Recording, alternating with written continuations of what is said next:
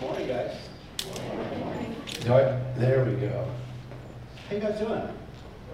Let me let me get set up here, uh, because I will get distracted if I'm not. Oh, there we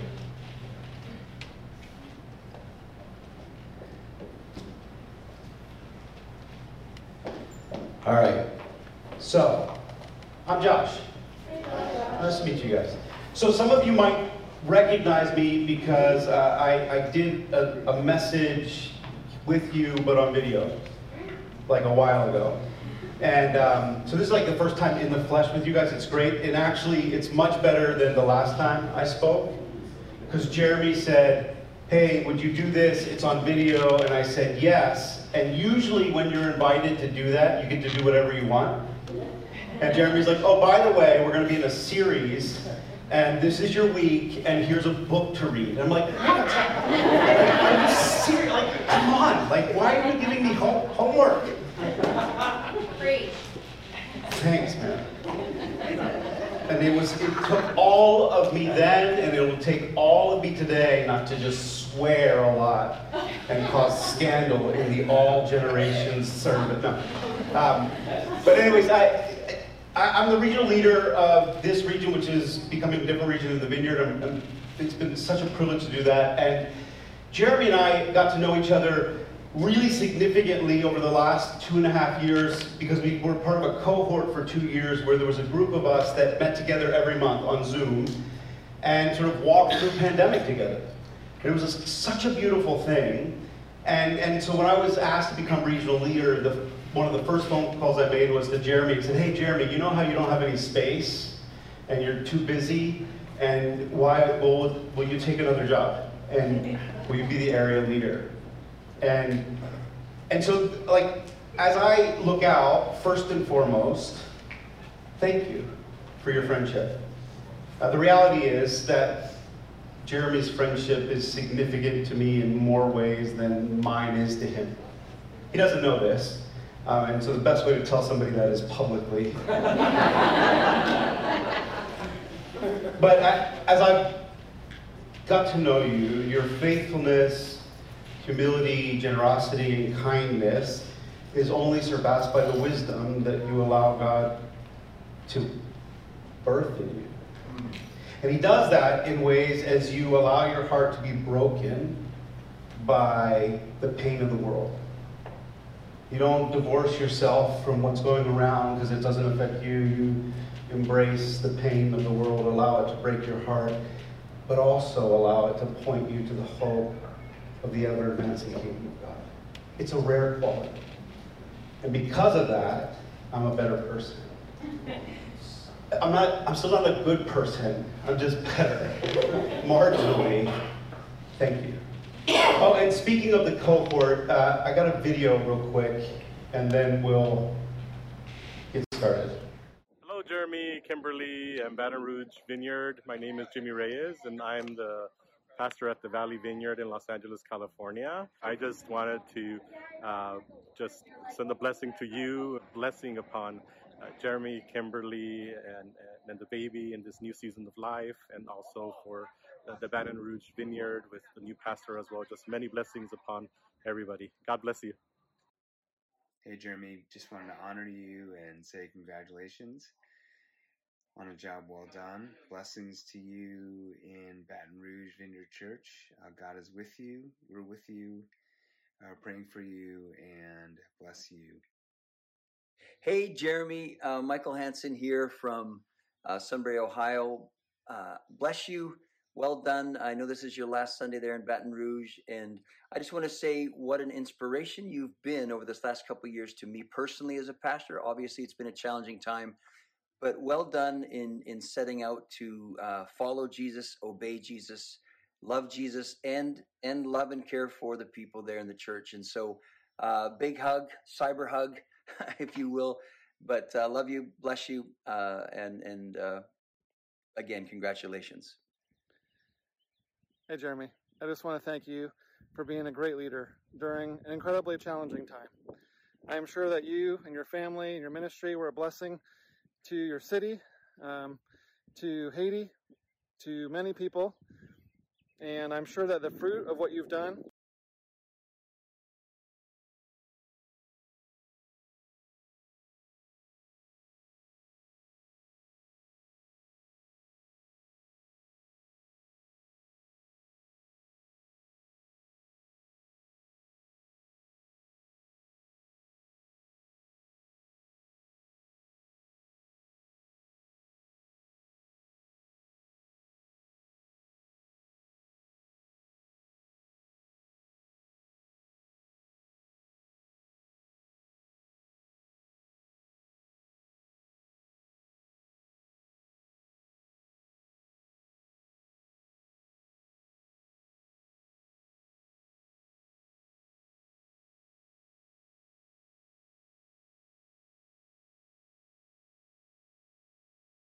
we're able to hang out, spend together, and the future moments that we'll have together.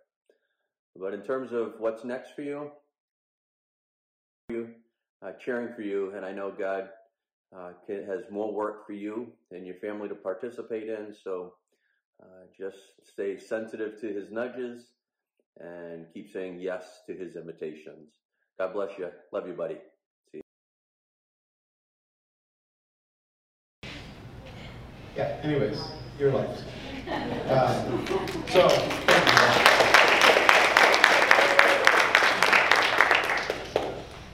so this is a it's a momentous day for you as a church. There's an installation here. Alan is stepping in and saying yes to God's call on his life, yes to the call of God for this church, and yes for a love for this city that will bring transformation to it.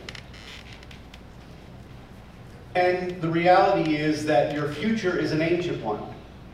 It's the story of God that has been written across the globe through his church since its inception. And the specialness of each pastor and leader and member of this congregation, in whatever season that they serve, does not diminish the specialness of those that come or the different that it might look like and so you guys are embarking on something beautiful. And so as I was thinking about you embarking on this, I, I wanted to share out of the story of Moses a little bit. So we're going to talk about water today. We're going to start in Numbers 21 through 11, but before we do that, I'm just going to pray.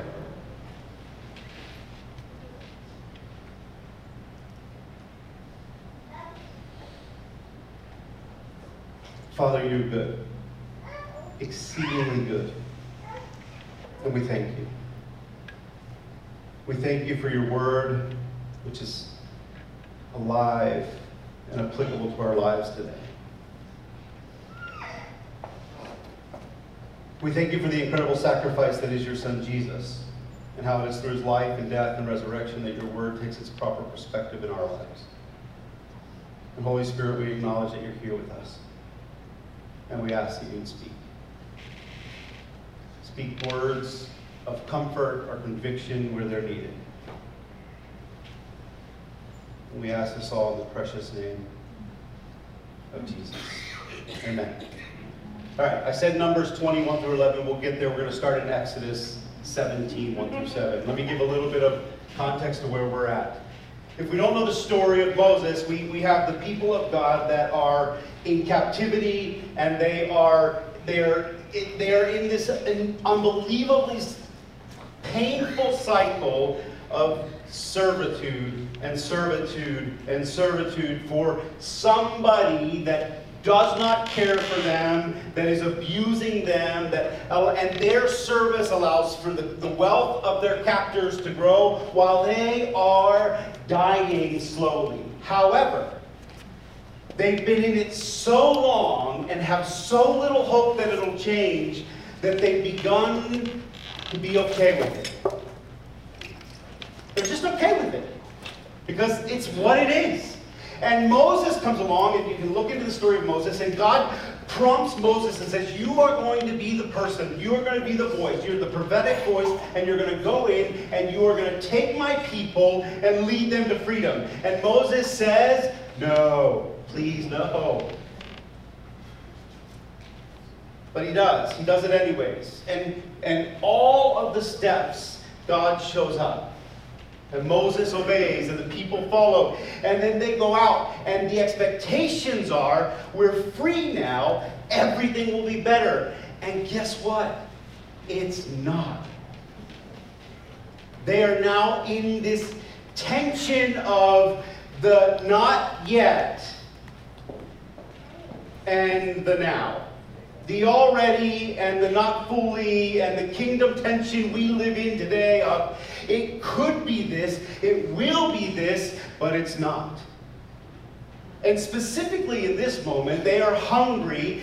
Previously, they're hungry, and they go cry to God, and God says, "I will. I'm going to make food come down from the heavens." For the kids in the room, I think there's a movie about this.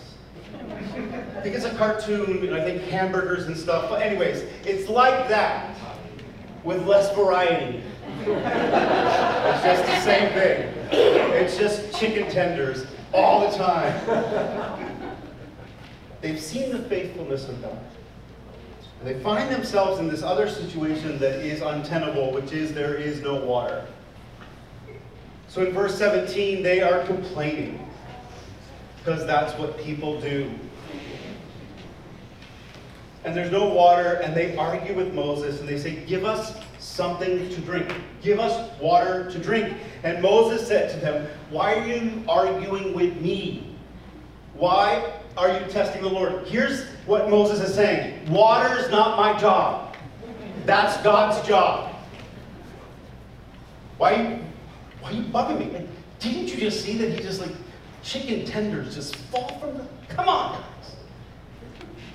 But the people were thirsty and they complained to Moses. And then they start this we should have just stayed where we were. Like it was better there. Oh, yeah. Yeah, great. Indentured servitude, much better than being a little thirsty. We were, why'd you just bring us out here to die? I mean, they're just, it's melodramatic. They are, they are essentially teenagers. when you take their screen time. And I was just bored, there's nothing to do. Uh, if, you, if you don't do something, I'm afraid I'm going to hurt my myself. Shut up. Come on. Go to the woods, kill a bear, do something. I don't know. uh, so Moses does this. He goes to God and he cries out in verse 5. And he says, Your people, again, parenting, it's when your kid, I look at my wife, you know your kids? What's going on here? And God says to Moses, says, Take in your hand the staff that you have, the shepherd's rod, and you're going to go here. In verse 6 it says, I'll be standing there in front of you on the rock at Horeb. Hit the rock. Water will come out of it, and the people will be able to drink. And Moses did so, and everybody watched. And God did what he said he would do. Here's what happens. The people needed water. So they asked for it. Not well. They didn't have manners. They were a little bit out of, out of line in the way they're asking. And Moses did his job. He said, This isn't my job. And so he did, he said, This is a God job, not a Moses job. And so he went to God and he said, He asked. And then he listens and then he acts. And here's what God did He did what God does, He did his job. He listened to Moses, he spoke to Moses, and then he is present as Moses acts. And the people get water. In the midst of the tensions, uh, we thought paradise was coming, and we're in pain. And we are free, but we're not in the fullness of the freedom. In the midst of the angst that we've seen you provide food, but now we need water. In all of that, Moses does his job. And God responds by doing what God does. And the people get to drink. There's this expectation that they're living in that is not fully met, and the tension of that. But here's the reality We hear the people angry at Moses. I'm going to give you a secret. They're not angry at Moses. They don't know how to deal with the grief they're living in. And the grief is related to the fact that every change is loss, even if it's for good. Even if the change will at some point reveal itself to be the best thing possible, in the moment of change, it is experienced as loss and as such needs to be grieved. And they haven't done it. They just keep going. And so they begin to look longingly back to, to, to slaved life, to enslaved lives. They look back to that with, with this, this sort of rose colored glasses of it was no, no, no, no, no, no. You haven't grieved the loss that comes from change. You're not angry at Moses. You haven't processed the grief. But God's faithfulness says, here's the answer to your immediate solution. Here's the water. The cycle repeats itself, and now we can go to Numbers. And in Numbers, in chapter 20, we find them without water again. And we see the pattern repeat. What does Moses say here? In verse In verse 6, Moses and Aaron went away from the assembly after they're complaining again. They're doing the whole thing, I wish we would die. It's so boring. We need water. Why don't we have more channels? Netflix doesn't have anything anymore. Anyways, they did the whole deal, and Moses and Aaron go away. And they fall on their faces. And they ask God. And God shows up. And he speaks to Moses and he says this. He said, You and Aaron take the staff and assemble the community in the presence, in their presence, and tell the rock to provide water. You will produce water from the rocks for them and allow the community and their animals to drink. So to this point, we see the same cycle repeating itself the people lose it. They still haven't processed the grief that comes from the loss of change. And they don't like what they don't like, and they're letting Moses know. Why? Moses is the leader. And they got issues. And they say, We want water. And Moses says, That's not a Moses problem, that's a God problem. And so he goes back to God and he, he speaks to him and he says, He asks him, Hey, your people need water. Will you give it? He listens to him. And God, in his faithfulness, hears Moses and speaks. And he says, Go tell the rock to give water, and you'll get it. But something happens that's not the way it happened before. As Moses has all the people gathered, and everybody's there, these people that have experienced the faithfulness of God.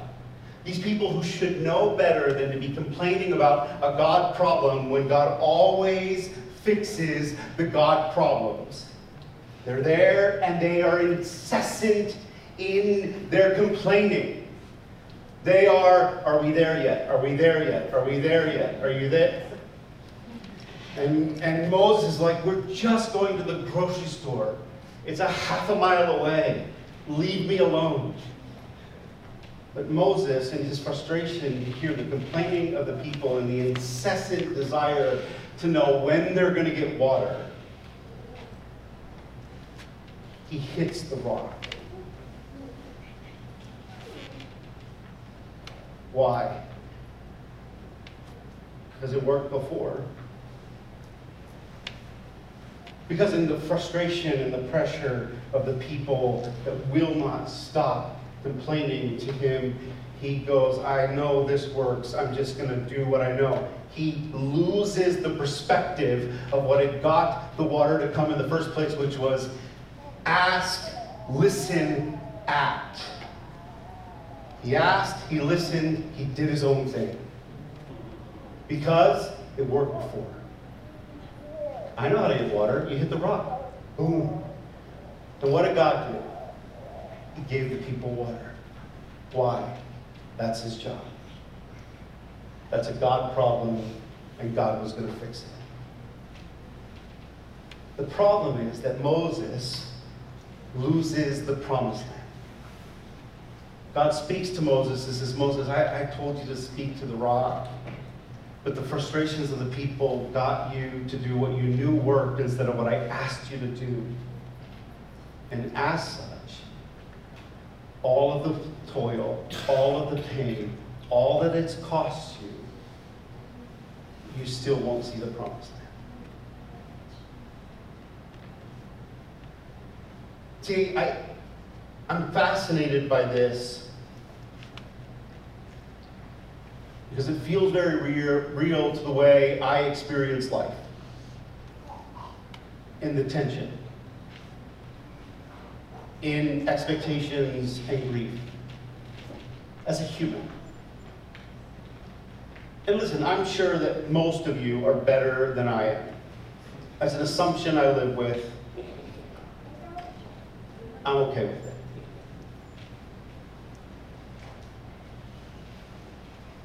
But what I see and what I hope to see are oftentimes not aligned.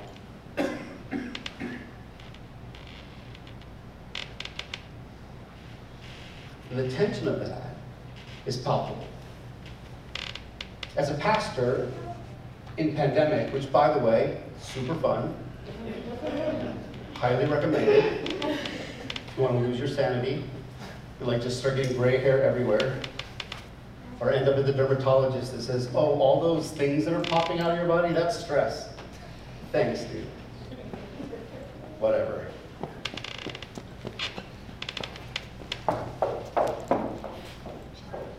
I feel the pressure as a leader, oftentimes, to go hitting rocks. I know it works.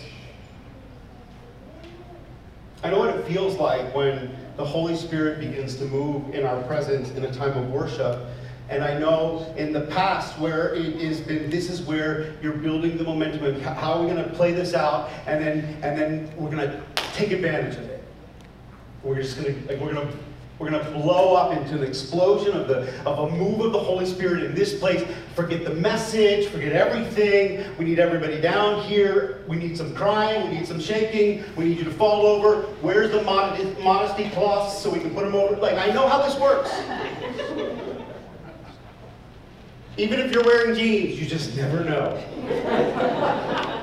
we just can't let the devil. We, and we know this is happening. And the first time it was it was spontaneous, but next week we will have trained catchers. and by the way, if you're catching, arms like this, not like this, gentlemen, like this. And then slowly lay them down to the side. I know how it works. I know how to hit a rock.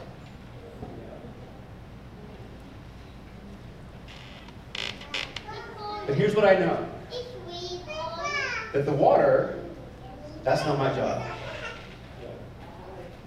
That's God's job. My job is to ask, listen, and act.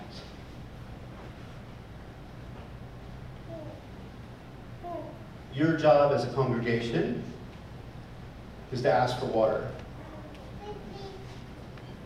But do it better than those yahoos did. Seriously.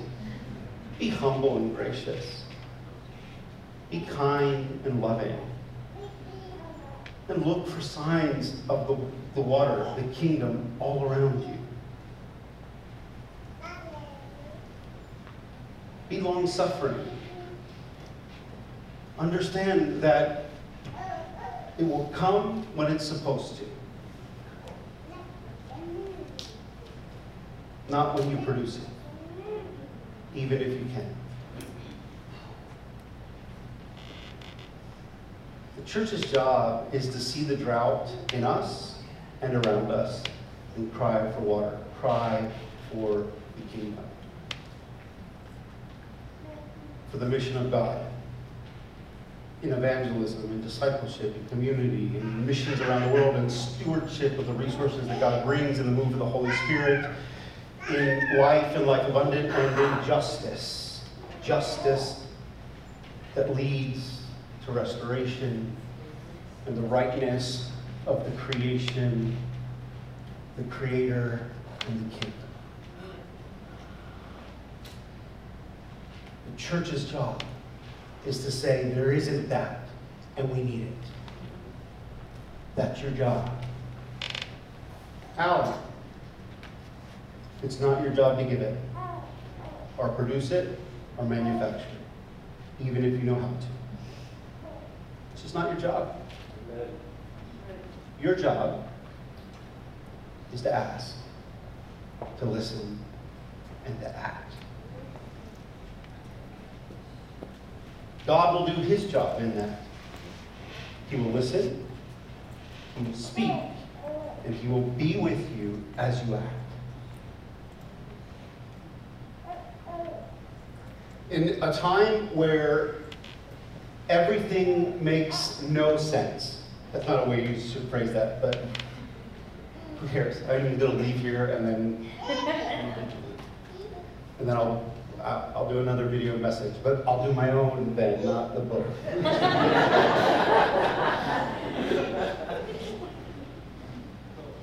when everything feels so foreign, the natural inclination of humanity is to look for something that resembles something that was comforting in the past.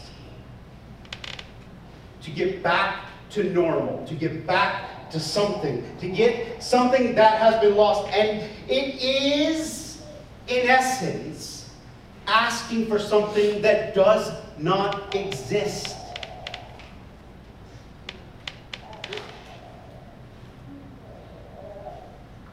Although it can be produced, it's not authentic. It might not even be what God's doing today, but it can feel like what He did yesterday. The people got their water, didn't they? We got water. We got water yesterday. We got water today. Don't be confused. The presence of God, the move of the Holy Spirit, is not a confirmation of your rightness. It just isn't. It's a confirmation of His goodness. The water came not because the people were right. The water came because God is good. The presence of God, the move of the Spirit, does not come because you're right. It comes because He is good. And as such, your job is to ask, to listen, and to act. Nothing more. You know how to hit some rocks. Hit them if God asks you to. But if He says to speak to it, speak to it. You know how to ask for water. You know how to ask for the kingdom. Do it. But remember who gives it. It's not that guy. It wasn't this guy. And it wasn't any of them before. It's God's job. And He's faithful and good, and He'll do it. As the worship team comes back up, I just want to encourage you as a church. You're doing the most valiant thing you can do, which is have hope and expectancy for the move of God, for the presence of God, for the advancement of His kingdom in you for the world around you. Don't stop that.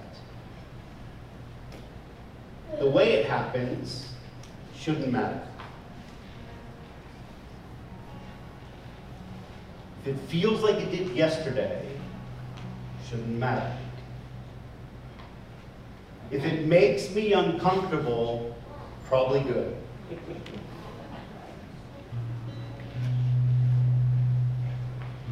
My charge for you as a congregation is do your job. see that the kingdom isn't everywhere it should be in the ways that God desires. In the world out there, in the room in here, and in here, in you. Recognize it and cry out for the kingdom. Alan, hear those cries. And know that those cries are real and important. And that although you have taken the position to lead this community, you have not assumed the responsibility of providing something that is God's to provide. So seek Him. Ask Him. Listen to what He says, and then act. And if we do that, God will do what He does. He will hear, He will speak, and He will be with you all as the water.